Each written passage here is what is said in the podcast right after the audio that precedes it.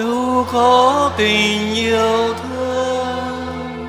Ở đây có đức chúa trời. Đâu có lòng từ bi. Là đây có ân sủng người. Đâu có tình bạc ai.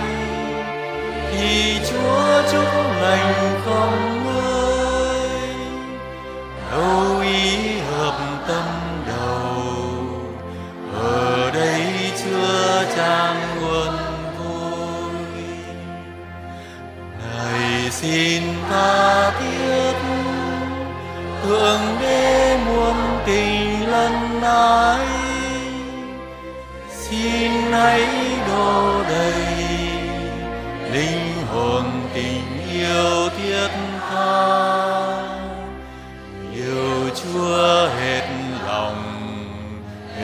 hết sức hết cả trí khôn cùng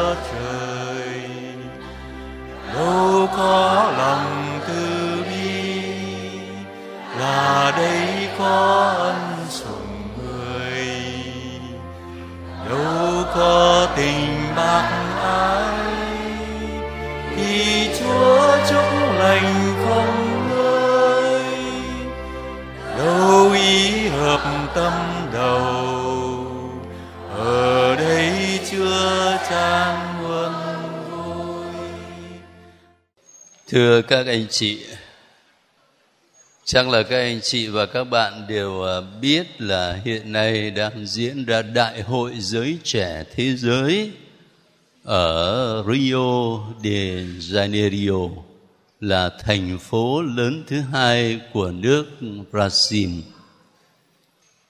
Và chúng ta được Đức Giáo Hoàng mời gọi cầu nguyện cho Đại hội Giới Trẻ mặc dù mình không có đi được, nhưng mà mình tham dự bằng lời cầu nguyện, nhất là cầu nguyện cho các bạn trẻ, những con người đóng vai trò quan trọng, không những cho tương lai mà ngay trong đời sống hiện tại của hội thánh.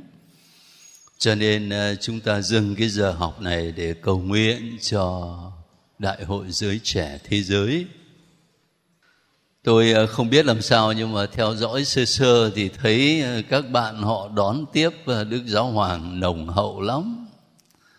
Rồi nó có một sự cố là không biết ông tài xế, ông lái xe từ phi trường về mà ông ấy lại rẽ lộn đường hay sao đó. Thế là dân chúng người ta kéo nhau ra, người ta bao vây cái xe của đức giáo hoàng. Ai cũng muốn chạm đến cái xe đó hết. Giải vây mãi mới xong người công giáo ở châu mỹ latin, tôi có cảm giác là họ rất gần với người công giáo việt nam của chúng ta ở tình cảm quý mến đối với hội thánh, với các đấng bậc ở trong hội thánh, nhất là với đức thánh cha. Rồi thêm chi tiết nữa thì thấy nói là mưa nhiều lắm. Đến nỗi ờ, người ta đang sợ là cái campus fidei, tức là cái sân đức tin mà sẽ dành cho ngày canh thức cầu nguyện và thánh lễ bế mạc đó. Nó ngập nước. Bởi vì có nhiều cái lều của các bạn trẻ thì là cứ lo tát nước ra không à. Mà ở đó mấy ngày như thế thì chắc cũng vất vả lắm. Nhất nữa là lại đang mùa lạnh, chứ không phải là nóng như việt nam mình đâu việt nam mình thì có lẽ xa quá cho nên ờ, phái đoàn của mình ít người. Hình như có hai giám mục. Rồi có được mười linh mục không? Hay là nhiều hơn? Rồi các bạn trẻ hình như cũng không nhiều, giỏi lắm là hai chục người. Thế Đức Giáo Hoàng Francisco của chúng ta thì Ngài có lòng kính mến Đức Mẹ đặc biệt lắm cho nên trước khi ngài lên đường đi brazil đó thì ngài đã âm thầm đi ra đền thờ đức bà cả ở roma. Ở đó đặt cái tượng của đức mẹ mà người ta chọn làm bổn mạng của thành roma, salus populi romani. Rồi ngài đến đó thì dâng hoa cho đức mẹ, cầu xin đức mẹ chúc lành cho đại hội giới trẻ. Rồi khi ngài tới brazil đó thì trong chương trình của ngài là ngài thêm vào một điều, đó là đến viếng đền thánh đức mẹ ở brazil. Cũng giống như ở việt nam chúng ta là đi ra la vang, có đền thánh đức mẹ la vang ở đó. Ngài có lòng kính mến đức mẹ đặc biệt.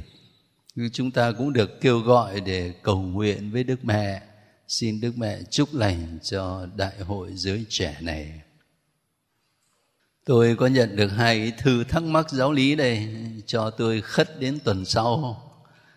Bởi vì chưa coi nội dung ra làm sao, và cũng không có đủ thời giờ.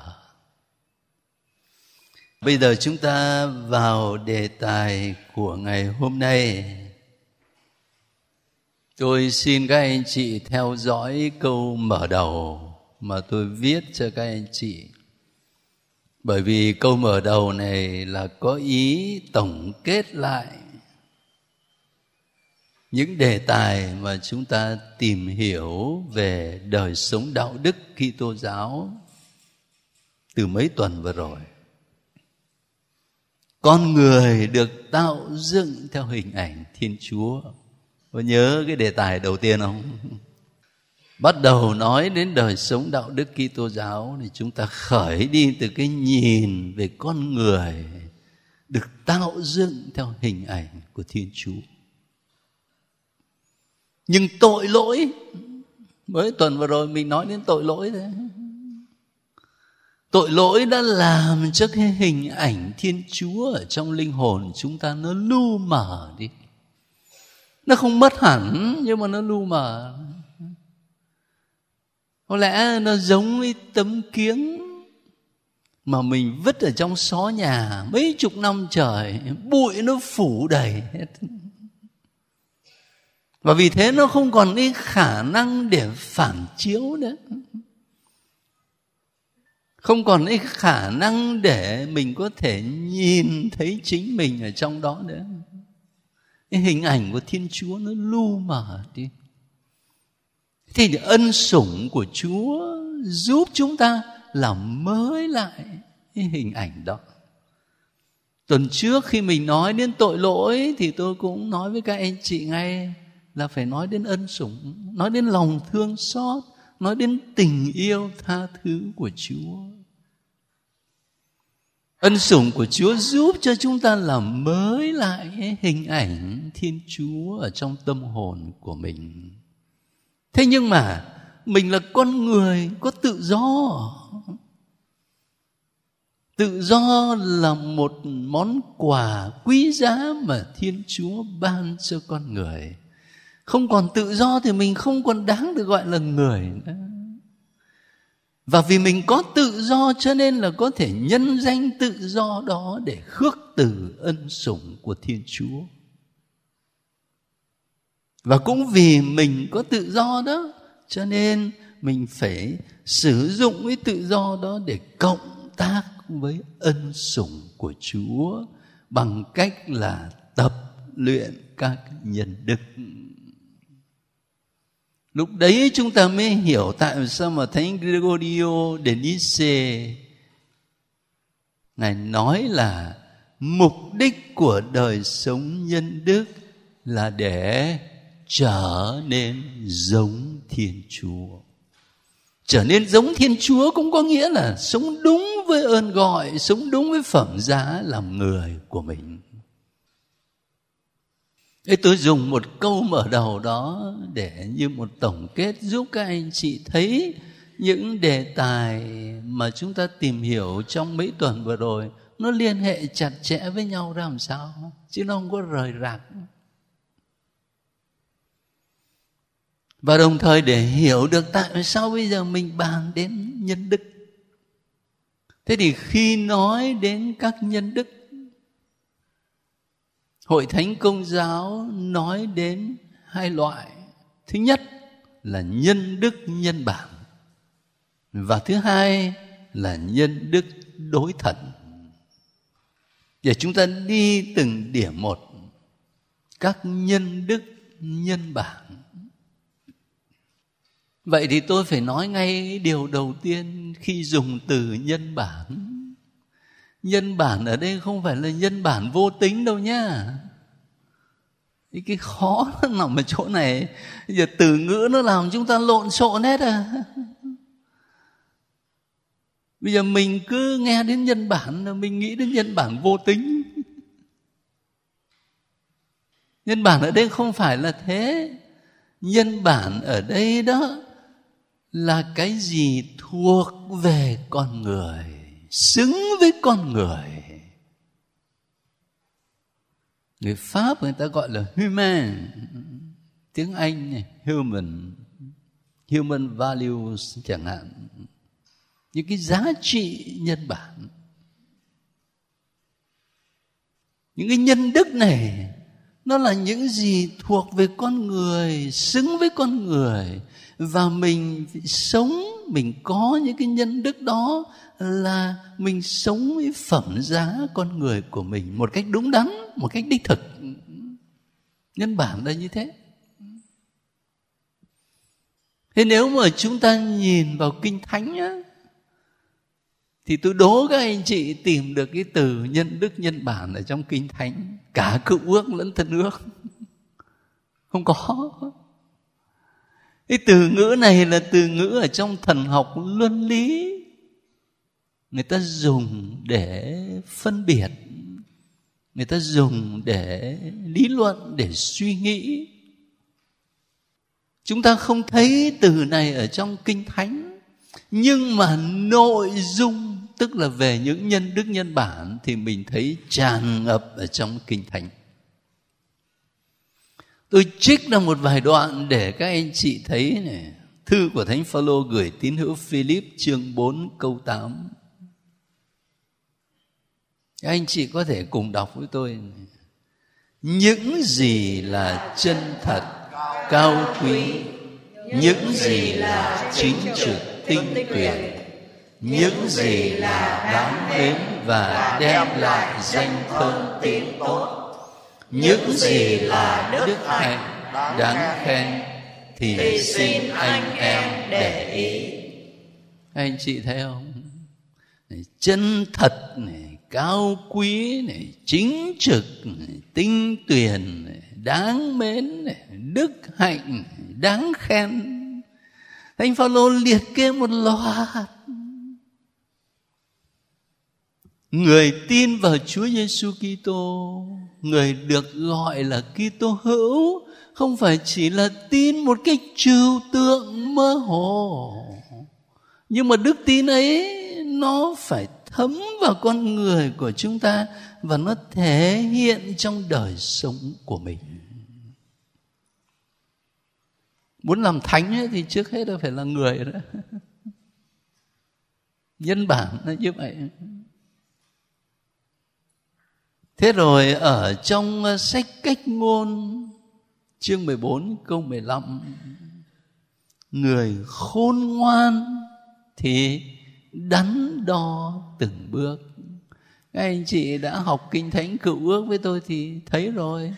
Sách cách ngôn là biết bao nhiêu lời khuyên, rất là cụ thể và thực tiễn. Ở đây là nói đến sự khôn ngoan người khôn ngoan thì đắn đo từng bước. Không quá vội vã. Còn Thánh Phêrô trong thư thứ nhất của Ngài ở chương 4 câu 7 thì Ngài nói với anh chị em tín hữu thời đó cũng như chúng ta bây giờ, anh em hãy sống chừng mực và tiết độ để có thể cầu nguyện được sống mà buông thả vô lối thì làm sao mà cầu nguyện được? Sống chừng mực, tiết độ. Những lời khuyên, luân lý, đạo đức. Rồi trong cựu ước, sách Lê Vi chẳng hạn, ở chương 19 câu 15 Chúa dạy thế này, Ngươi không được thiên vị người yếu thế, Mà cũng không được nể mặt người quyền quý. Nhưng phải xét xử công minh cho đồng bào của mình. Tôi in đậm ý từ công minh Để các anh chị thấy nhân đức nó nằm ở chỗ đấy. Rồi cũng ở trong cựu ước mà sách huấn ca, Chương 18 câu 30 Thì có lời khuyên chúng ta, Con đừng buông theo các tham vọng của con, Nhưng hãy kiềm chế các dục vọng. Những từ mà tôi in đậm đó Là nó liên quan đến các nhân đức, nhân bản hết. Mục đích là để tôi giúp các anh chị thấy là chúng ta không tìm thấy cái từ nhân đức, nhân bản ở trong kinh thánh, nhưng mà nội dung các nhân đức ấy thì kinh thánh nói nhiều lắm đây tôi chỉ trích ra một số câu tượng trưng thôi. Rồi từ nền tảng đó, chúng ta nhìn vào phần giáo lý để thấy hội thánh hướng dẫn mình ra làm sao. Nhân đức nhân bản là gì? Nhân đức nhân bản là những đức tính hướng dẫn điều khiển đời sống con người cho phù hợp với ơn gọi làm người, sống một cuộc đời tốt lành về mặt luân lý. Thế bây giờ những người mà người ta không tin có thiên chúa, người ta có cần phải có những nhân đức, nhân bản này không? Dạ thưa có. Ở đây là nói chung cho mọi con người hết. Cần phải có những nhân đức ấy để sống xứng với phẩm giá làm người của mình. Thế thì có bốn nhân đức được gọi là trụ cột. Chúng ta cứ hình dung như nó là một cái trụ đứng ở giữa và những thứ khác nó quay xung quanh. Đấy, trụ cột nó là như vậy. Thế thì có bốn nhân đức được gọi là trụ cột trong đời sống nhân bản. Thứ nhất đó là khôn ngoan. Thứ hai là công bằng. Thứ ba là can đảm. Và thứ tư là tiết độ. Ở đây cho chính mình và đồng thời mình lại là cha mẹ, công giáo trong các gia đình. Các anh chị phải hướng dẫn con cái mình về chuyện này chứ. Ờ, trước hết là khôn ngoan. Thế thì tôi xin các anh chị để ý dùm tôi. Tôi viết sẵn ở trên bảng rồi. Tôi in đậm nữa. Cho nên để ý dùm tôi. Khôn ngoan là khả năng phân định được điều thiện, nhưng mà là điều thiện đích thực á. Tại sao phải thêm cái từ đích thực ở đây? Bởi vì có nhiều khi cái mà chúng ta gọi là điều thiện nó chỉ là điều thiện chủ quan thôi. Theo sở thích của mình thôi. Và có khi nó lại còn là một điều thiện giả dối bề mặt á, thì thấy có vẻ tốt lành lắm. Nhưng mà phía trong thì âm mưu ghê lắm người việt nam chúng ta có cái câu gì? Miệng thì nam mô, còn trong bụng thì một bồ rau găm. Đấy. Nó đâu phải là cái thiện đích thực đâu. Cho nên không phải là vô tình mà viết những từ đó đâu. Khôn ngoan là khả năng phân định. Tôi dùng trí khôn chúa ban cho để phân định xem đây có phải là điều thiện đích thực hay không. Hay chỉ là bề mặt thôi. Mà chưa hết, phân định điều thiện đích thực đã vậy. Còn phải thêm một yếu tố nữa là lựa chọn những phương thế thích hợp. Lựa chọn những phương thế thích hợp thế để cho nó rõ ra chúng ta nói thêm một chút thế này.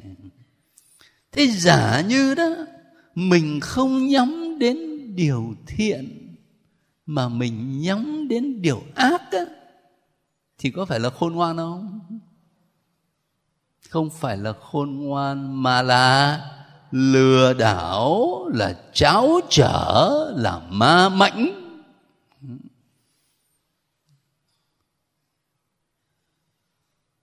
Thế cho nên là nhiều khi mình nói mình không để ý vào cái thằng nó khôn thật ấy, nó lừa của bà ấy cả tỷ. Cái khôn đấy là khôn khéo, khôn ranh, chứ không phải là khôn ngoan. Khôn ngoan đích thực là phải hướng tới điều thiện, điều thiện đích thực.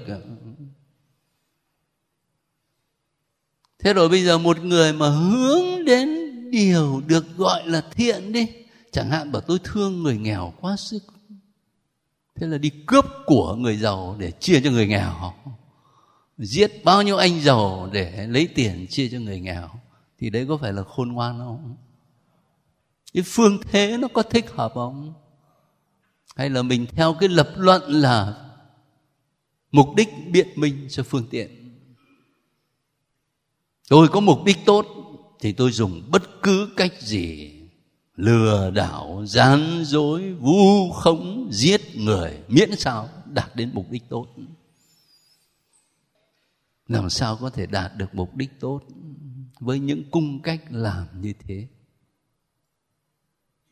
Thế cho nên hội thánh hướng dẫn chúng ta hiểu về sự khôn ngoan đúng đắn như thế nào. Những chi tiết tưởng chừng nho nhỏ như thế nhưng mà nó giúp cho mình thấy rõ vấn đề nhờ nhân đức khôn ngoan thì chúng ta sẽ áp dụng những nguyên tắc luân lý vào những trường hợp cụ thể mà không bị sai lầm thế các anh chị đọc tin mừng của Chúa Giêsu có thấy ờ, chỗ nào Chúa dùng cái từ phá thai không? À, không thấy à? Có thấy chỗ nào Chúa dùng ờ, ngừa thai không? Không có. Ngài sống cách chúng ta hai ngàn năm.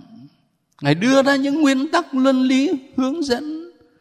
Bây giờ làm sao mình phải ứng dụng cái nguyên tắc luân lý mà Chúa Giêsu đã hướng dẫn vào trong hoàn cảnh cụ thể của mình? Đây là điều không dễ dàng chút nào và cần có sự khôn ngoan. Và vì thế mà sách uh, cách ngôn mới khuyên chúng ta là người khôn ngoan thì đắn đo từng bước, chứ không có vội vã đâu. Chúa Giêsu thì khuyên mình, khôn ngoan như con gì nhỉ? Như con rắn vậy. Và tôi nghe các nhà chú giải trình bày là con rắn á nó ngóc đầu lên. Có cái nhìn xa, nhìn mọi phía.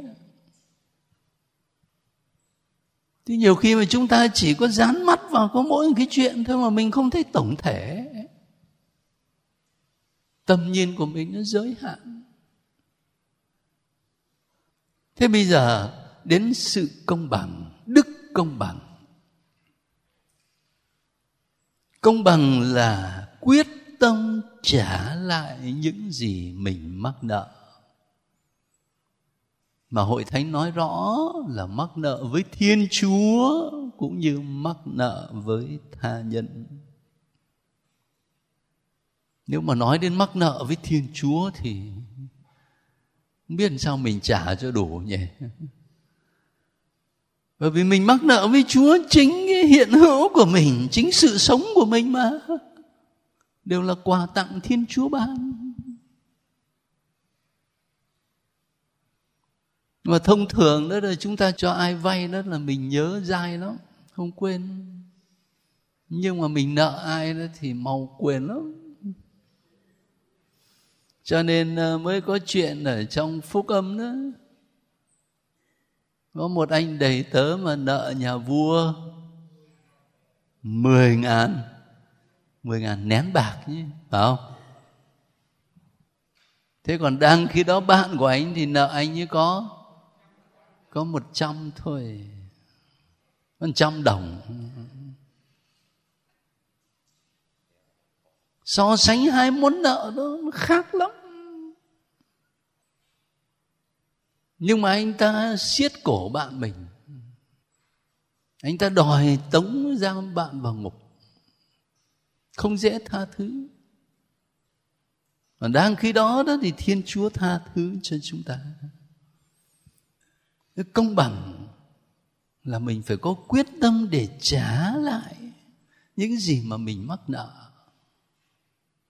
Với chúa cũng như là với anh chị em mình. Cái dấu hiệu của một đời sống công bằng là ở chỗ này là không thiên vị và sống ngay thẳng từ trong ý nghĩ rồi đến hành động dấu hiệu của một đời sống công bằng ở chỗ đó. Không thiên vị và ngay thẳng. Thực sự không ai trong chúng ta dám tự hào mình là tuyệt đối công bằng. Chỉ có một mình thiên chúa mới là đấng tuyệt đối công bằng.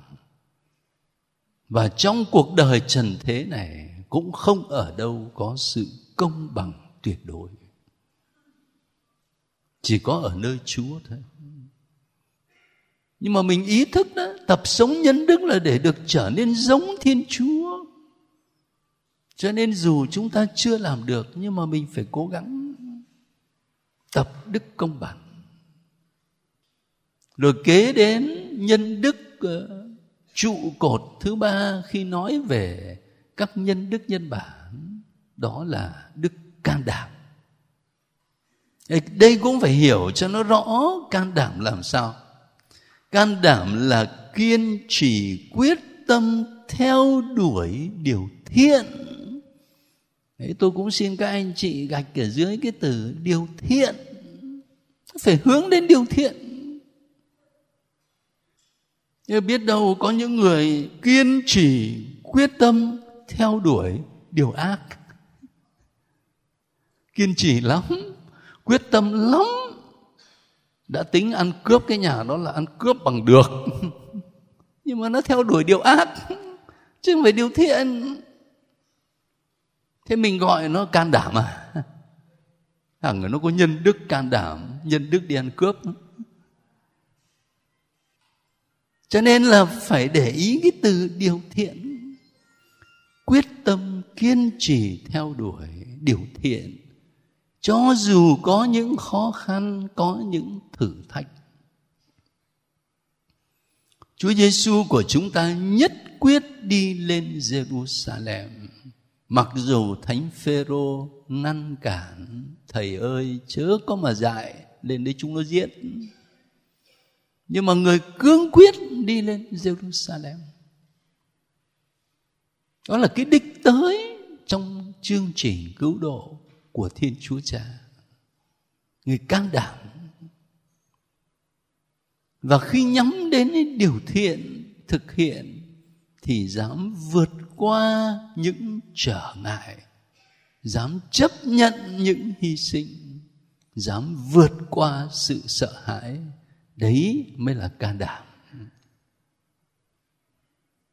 Đức Giáo Hoàng Francisco của chúng ta từ ngày ngày làm giáo hoàng đến giờ là ngài không có muốn ờ, đi ở trong cái xe mà chung quanh có kiếng chống đạn á. Ngài cứ muốn làm sao mà ngài gần gũi với mọi người. Cho nên là nhiều khi ngài bỏ cả xe ngài chạy xuống ngài thăm ông cụ này tí ngài hôn đứa bé kia một tí. Ai lo sợ nhất các anh chị biết không? Mấy ông uh, an ninh ấy, sợ lắm. Giờ giả như mà xảy ra cái chuyện gì? Các đức giáo hoàng thì các ngài đâu có sợ hãi gì, các ngài đâu có sợ chết đâu.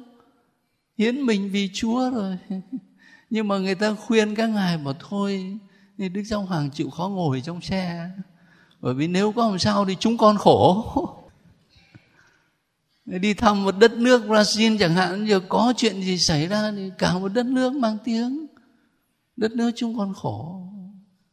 Chứ còn bản thân các vị giáo hoàng thì các ngài đâu có sợ hãi gì. Khi nói đến can đảm, mình cũng phải có một cái nhìn, một quan niệm cho nó đúng đắn về sự can đảm, hướng tới điều thiện với tất cả kiên trì và quyết tâm. Rồi nhân đức thứ tư là tiết độ người việt nam chúng ta nói đến sự trung dung. Ở trong tiếng latin cũng có một câu định nghĩa về nhân đức. Đại khái là nhân đức đứng ở giữa trung dung. Tiết độ nó nằm ở chỗ này. Chúa đâu có cấm mình vui chơi. Chúa đâu có cấm mình giải trí lành mạnh. Chúa đâu có cấm mình ăn uống. Cái vấn đề nó là tiết độ nó có chừng mực thế còn khuynh hướng tự nhiên là mình dễ đi đến cực đoan. Thời buổi này có nhiều thứ nghiện lắm. Không phải chỉ nghiện ma túy đâu, bây giờ nghiện điện thoại. Nghiện vi tính, nghiện game, đủ thứ nghiện hết.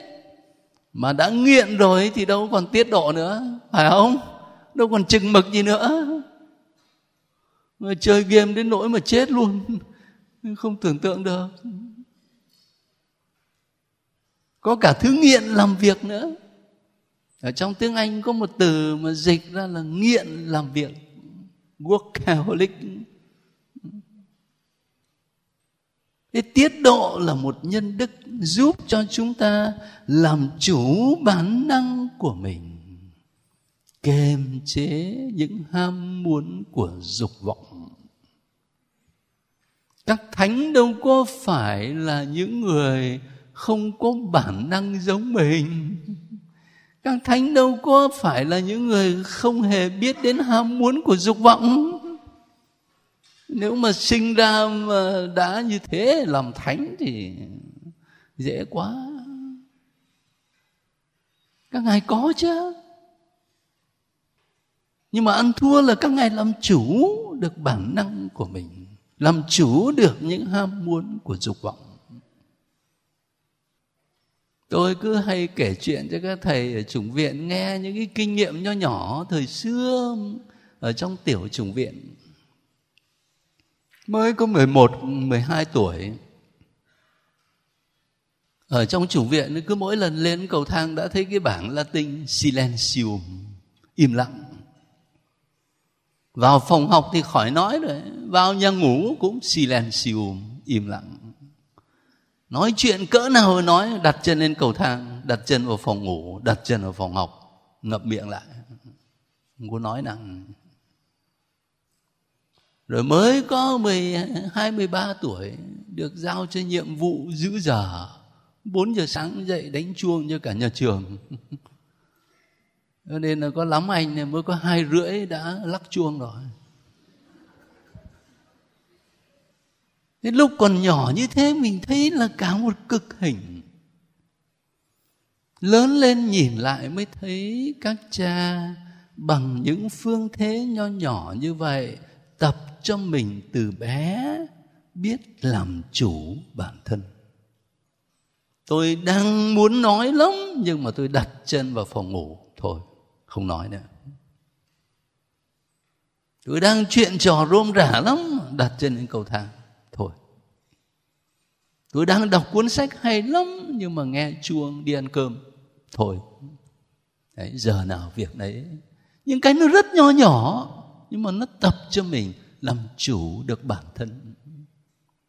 Chứ không có sống buông thả. Thích thì làm không thích thì thôi mai mốt là làm linh mục rồi bảo là, thích thì làm lễ, không thích thì thôi. Thế thì chết đâu dần à? Người ta đến ta xin xưng tội, bảo ta không thích. Cái sự tiết độ nó ở cái chỗ mình tập làm chủ bản năng của mình, kiềm chế những ham muốn của dục vọng. Thấy các anh chị nhớ những nhân đức nhân bản? Có bốn nhân đức chính trụ cột, khôn ngoan, công bằng, can đảm, tiết độ. Rất dễ nhớ. Những đức tính khác nó cũng quay chung quanh đó thôi. Khi nói đến những nhân đức này, tôi hay nhớ đến lời cầu nguyện của một mục sư. Lời cầu nguyện trở thành nổi tiếng thế giới tôi hy vọng là mình không nhớ sai nguyên văn. Lạy chúa, xin cho con ơn can đảm để dám thay đổi những gì có thể. Xin cho con ơn thanh thản để chấp nhận những gì không thể đổi thay. Và xin cho con ơn khôn ngoan để biết phân biệt. Phân biệt những gì có thể thay đổi và những gì không thể đổi thay. Lời cầu nguyện nó nổi tiếng lắm. Xin chúa cho mình cái ơn can đảm để mình dám thay đổi những cái gì có thể trong cuộc đời. Thế còn những gì mà mình không thể thay đổi được thì xin được ơn biết đón nhận một cách thanh thản. Nhưng mà quan trọng là xin ơn khôn ngoan để phân biệt được hai cái. Chứ nếu không, cái gì mình bảo cái này không thay đổi được. Mình có một nét xấu, mình có một thói quen xấu, mình vướng vào một tội lỗi mà lúc nào cũng bảo, cái này không thay đổi được. Rồi mình cứ vui vẻ mình ở lại trong tình trạng đó đấy là chúng ta nói đến những nhân đức, nhân bản. Nhưng mà ngoài những nhân đức, nhân bản ra đó, thì giáo lý công giáo nói đến những nhân đức đối thần. Tại sao gọi là đối thần? Những nhân đức đối với chúa. Những nhân đức liên hệ trực tiếp với thiên chúa. Chúng ta nói đến tin cậy mến hoài, nhưng mà có khi một vài anh chị ở đây, hôm nay mới nghe nói đến cái từ gọi là nhân đức đối thần. Nó tin cậy mến đó. Ở trong kinh thánh thì nhiều lắm, nói đến đức tin, đức cậy, đức mến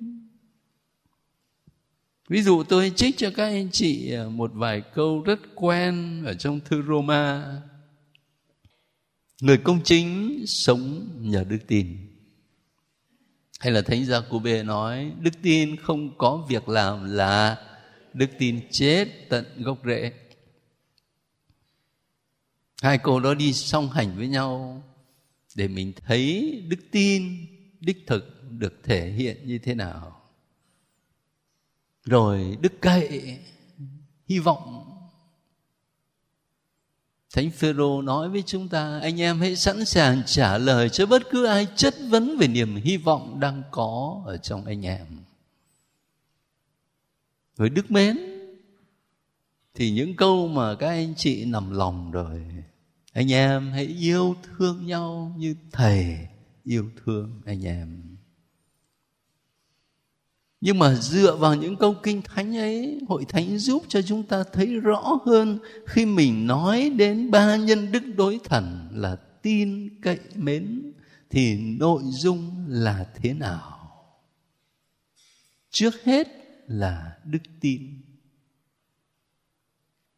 Đức tin là tin vào thiên chúa và tất cả những gì ngài đã nói, đã mặc khải cho chúng ta và thêm nữa những gì hội thánh dạy phải tin. Tôi nhớ chúng ta đã có hẳn một bài về đức tin rồi cho nên tôi chỉ nhắc lại chút thôi. Nếu mà các anh chị học thần học á, thì người ta sẽ phân tích kỹ và sâu lắm cái từ tin vào thiên chúa. Nó không phải chỉ là tin qua loa tin lơ mơ mà tin vào thiên chúa. Phó thác cả con người cả sự sống của mình cho thiên chúa. Và nếu chúng ta tin vào chúa như vậy thì đương nhiên là mình tin vào những gì ngài đã dạy những gì ngài đã hứa. Ở trong kinh thánh á, cái từ mà chúng ta dịch là đức tin á, nó có hai phần. Phần thứ nhất là sự trung tín của thiên chúa. Thiên chúa đã hứa cái gì? Dứt khoát ngài trung tín với lời ngài hứa.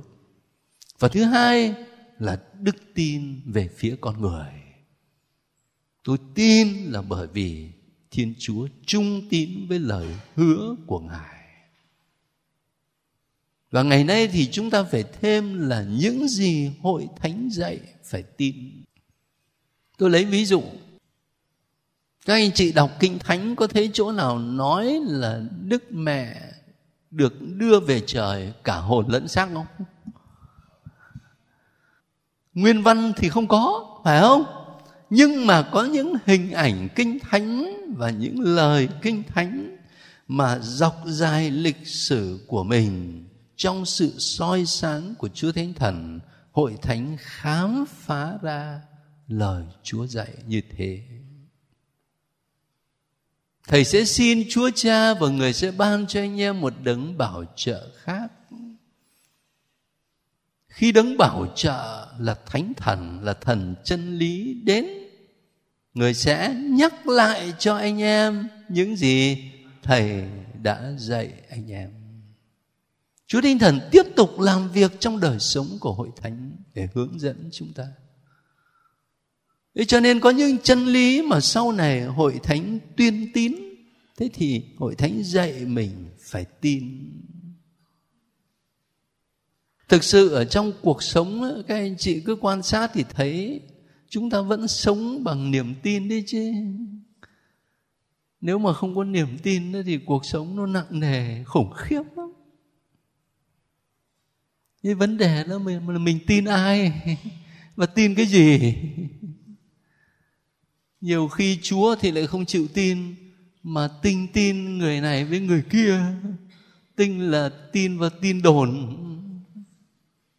Nên cái câu hỏi là mình tin vào ai? Tin cái gì? Chứ còn thực sự là chúng ta hàng ngày vẫn sống bằng niềm tin. Và hơn thế nữa, không chỉ tuyên xưng đức tin đó, mà người công giáo còn có nhiệm vụ làm chứng và truyền bá.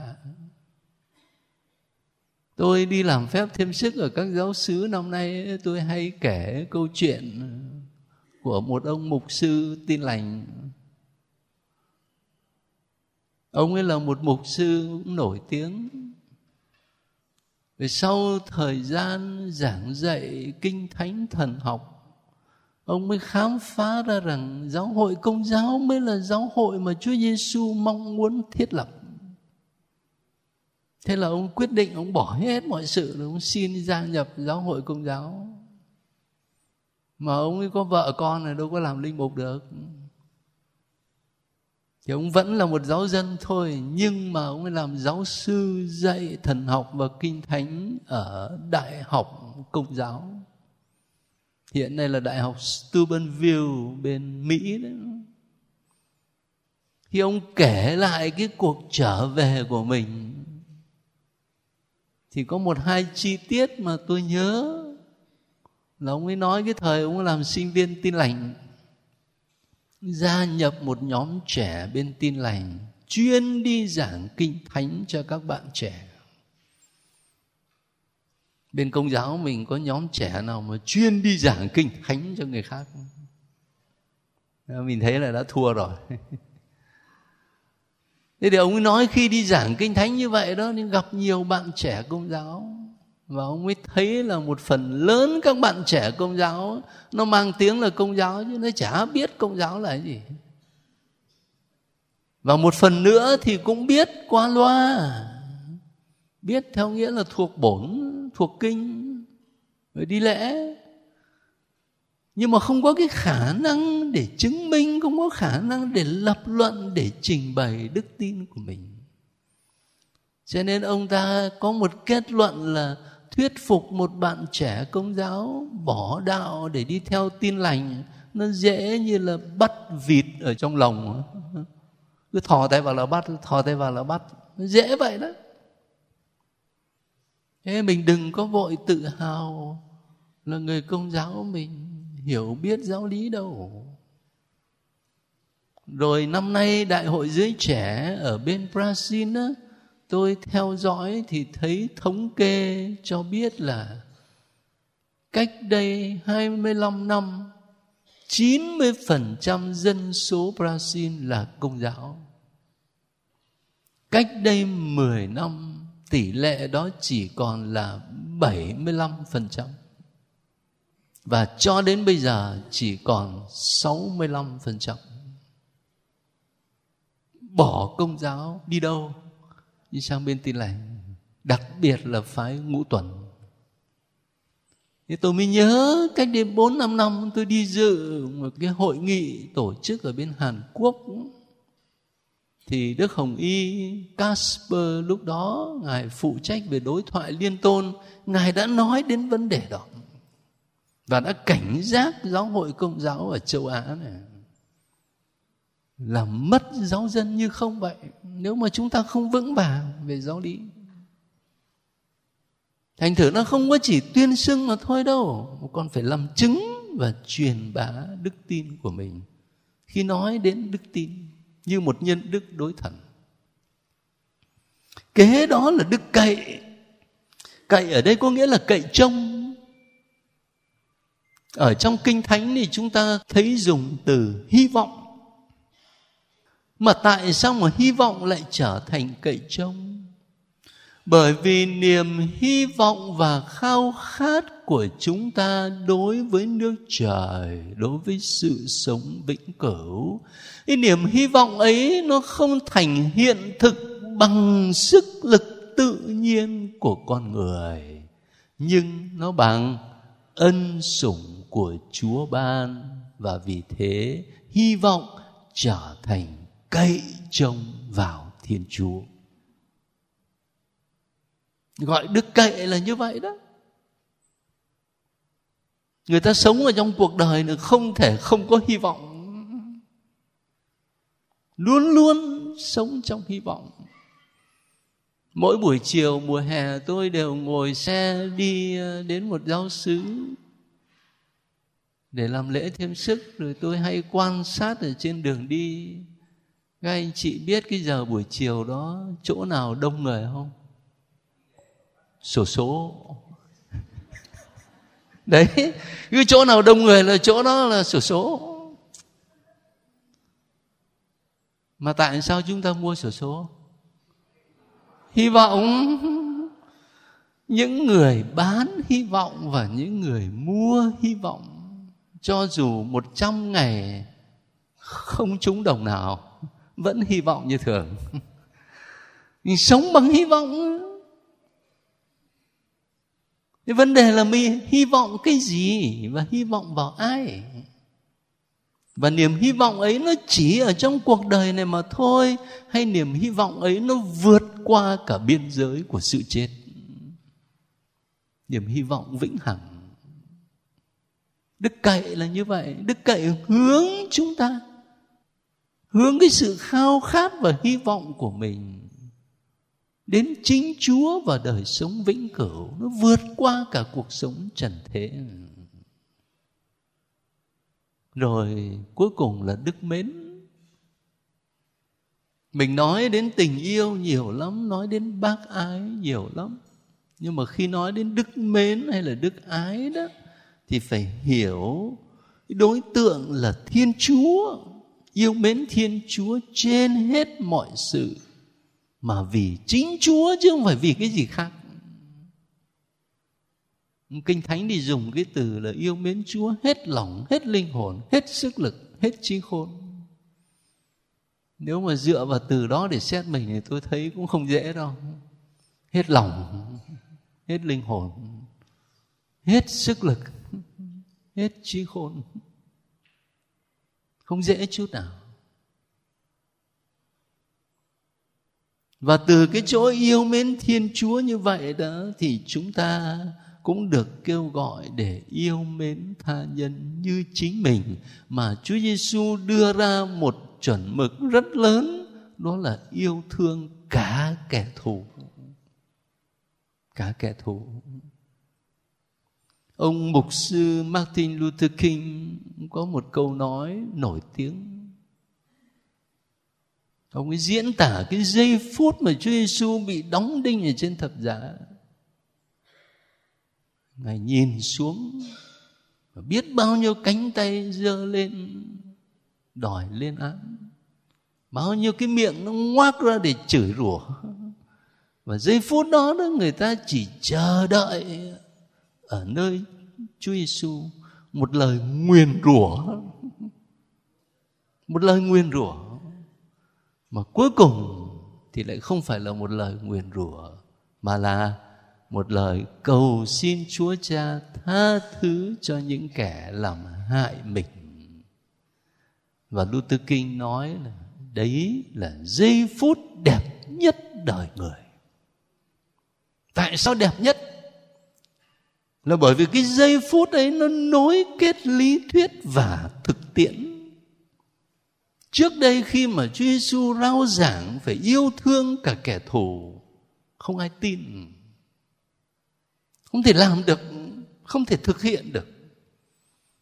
Nhưng mà cái giây phút Chúa Giêsu đau đớn cùng cực như thế mà ngài xin Chúa Cha tha thứ thì toàn bộ cái lời lao giảng của ngài nó thành hiện thực. Đó là giây phút đẹp nhất và cũng là đỉnh cao của đức mến Kitô giáo. Thế chúng ta nói đến đức tin, đức cậy và đức mến như là những nhân đức đối thần, có nghĩa là trực tiếp quy hướng về thiên chúa. Các anh chị nhớ giúp tôi như vậy. Trong cái mối tương quan của chúng ta với thiên chúa và đó là tương quan nền tảng để từ đó nó chi phối toàn bộ đời sống đức tin của mình. Bây giờ đã quá giờ chút rồi. Tôi không dám làm phiền các anh chị. Thôi chúng ta ngưng ở đây, thu xếp ờ, sách vở rồi sống với nhau một vài phút thinh lặng trước mặt chúa.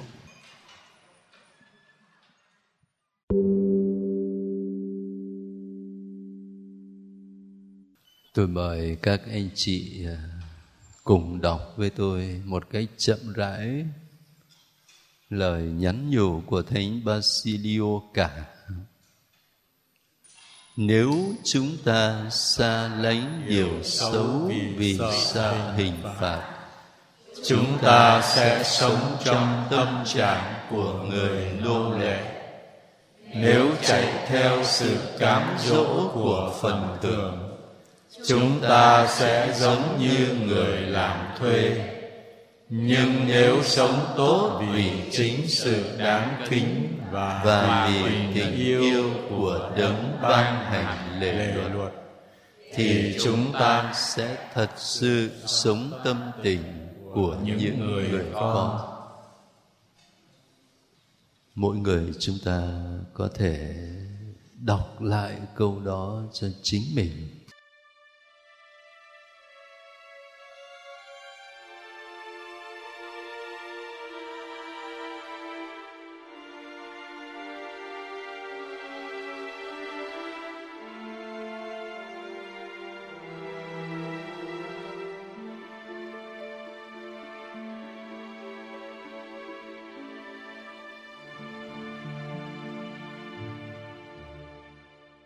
và tự hỏi mình, tôi đang sống đạo như thế nào?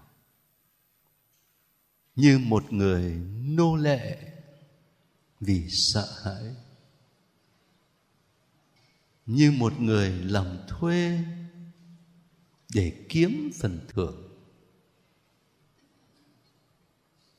Hay như một người con vì tôi yêu mến Thiên Chúa là Cha.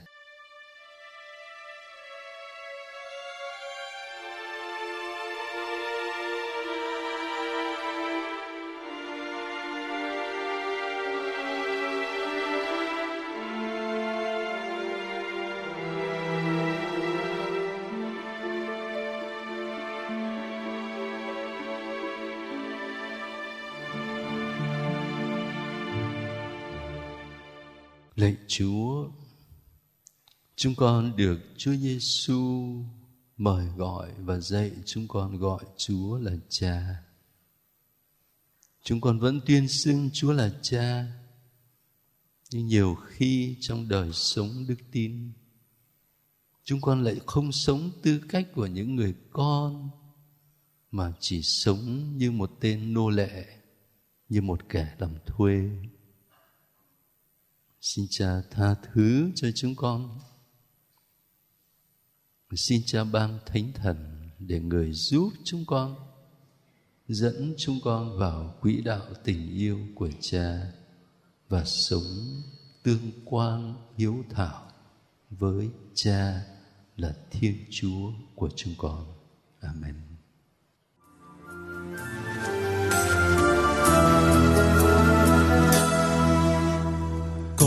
Vẫn trông cậy chúa. Lòng con tin tưởng nơi ngài. Con hy vọng vào ngài. Đời con nương bóng chúa thôi.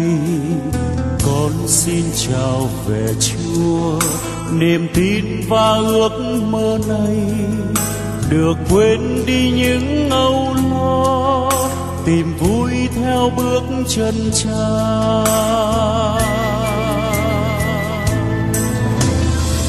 Con luôn trông cậy chúa, khác nào em bé ngủ yên. Trong tay mẹ hiền, bên lời yêu mến. Tình chúa mãi mãi theo con cho tâm hồn dù trong mưa gió mãi mãi bình yên, mãi mãi bình yên.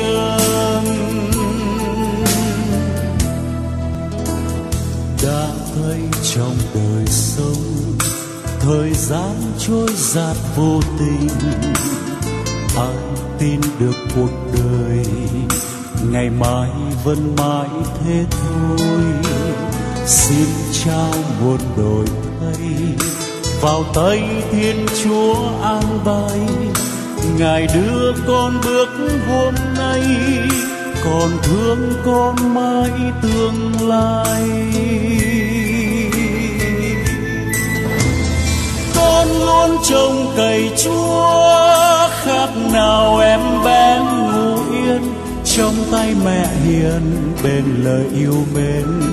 Tình chúa mãi mãi theo con, cho tâm hồn dù trong mưa gió. Mãi mãi bình yên, mãi mãi bình yên. Con luôn trông cậy chúa, khác nào em mẹ hiền, bên lời yêu mến. Tình chúa mãi mãi theo con, cho tâm hồn dù trong mưa gió. Mãi mãi bình yên, mãi mãi bình yên, cho tâm hồn dù trong mưa gió. Mãi mãi bình yên, mãi mãi bình yên.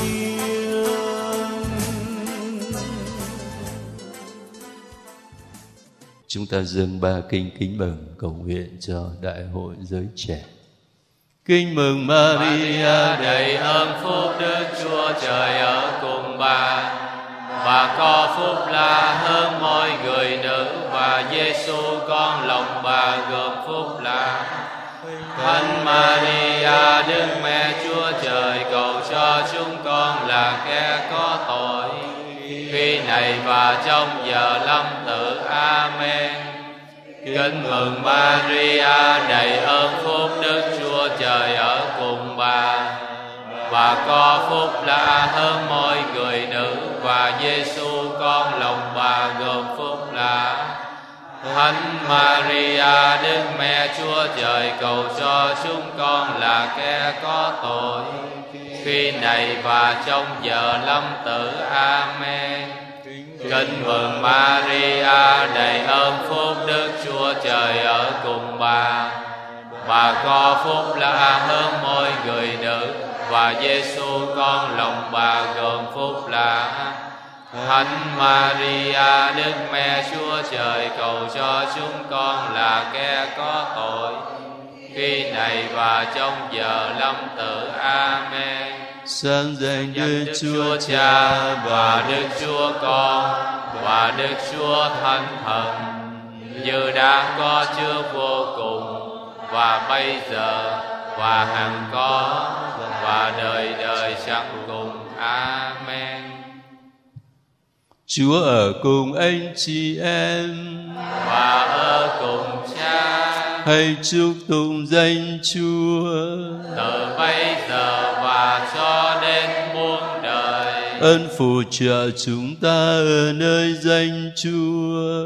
là đấng tạo thành trời đất Xin Thiên Chúa toàn năng là Cha và Con và Thánh Thần ban phúc lành cho anh chị em. Amen. Chúc các anh chị về bình an.